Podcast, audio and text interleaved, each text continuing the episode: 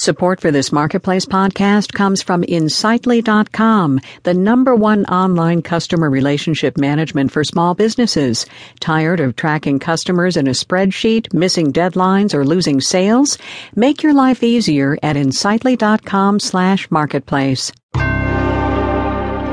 Marketplace is produced in association with the University of Southern California. Coming up on the broadcast this afternoon bailouts in Portugal, jargon in business, and popcorn at the movies. Yes, indeed, it is a little bit of everything.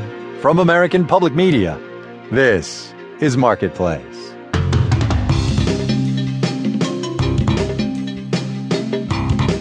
In Los Angeles, I'm Kai Ryssdal. Monday, the 4th of August. Today, good as always to have you with us.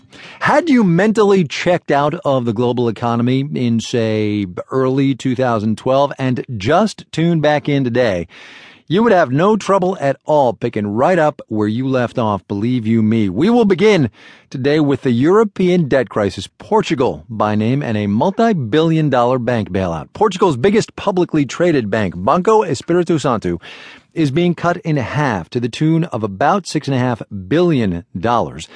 The toxic assets it holds, which are the proximate cause of the bailout, of course, will be put into what is known in the trade as a bad bank, a term of art in global finance, not necessarily an insult. Also, something we became all too familiar with in this country, say, oh, I don't know, five years ago. Marketplace's Mark Garrison reminds us what a bad bank is all about.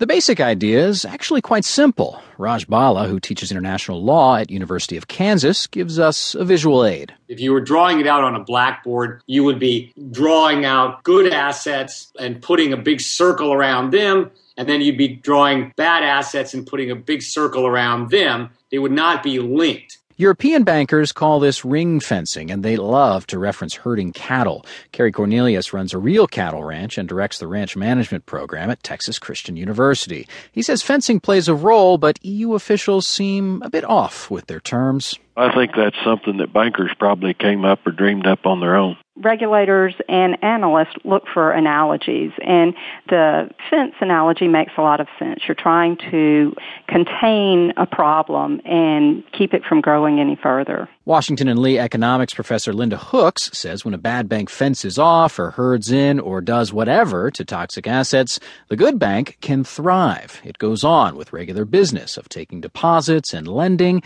and customers won't freak out and pull all their money, causing chaos.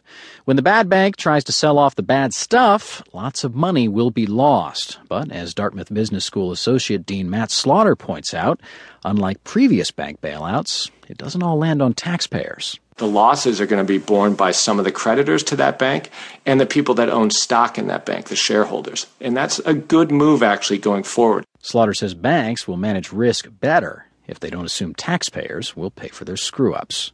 I'm Mark Garrison for Marketplace. It's now officially safe to drink the water in Toledo, Ohio. This morning, officials in that city lifted a ban that had been in place since Saturday, affecting hundreds of thousands of people. Algae in Lake Erie was apparently to blame, a product of years of development and farming that could play out elsewhere in years to come. Marketplace's Annie Baxter has the details on that. Lauren Berner's kitchen sink has looked a bit odd for the past few days. She lives in Toledo and had to come up with a way to keep herself from accidentally turning on the tap. I put plastic bags over the faucet because without thinking, I would turn on the faucet and think, oh, oh, wait. Even as you're brushing your teeth and you're trying to rinse, you know, stuff down the drain. Berner says she made do with bottled water over the weekend, which she drove to Detroit to fetch. Experts are blaming the water contamination on a big mass of blue-green algae on Lake Erie. A number of factors make the algae flourish. Experts point to global warming and to fertilizer runoff from farm fields. Algae blooms love fertilizer just the way, you know, wheat and corn love fertilizer. Charles Fishman is author of The Big Thirst, a book about water management. He says when algae die, they produce a toxin, and that toxin appears to have gotten past Toledo's wastewater treatment plant. Fishman says the situation could happen on the other Great Lakes and should put other cities on guard, especially if they only have one water source. If this had happened in the middle of the week, it would have had a huge economic impact. Water economist David Zetland says there are ways to mitigate these problems, like improving water treatment facilities or getting farmers to grow crops that need less fertilizer, even if they're less lucrative. A lot of farmers would see costs go up and revenues go down. For its part,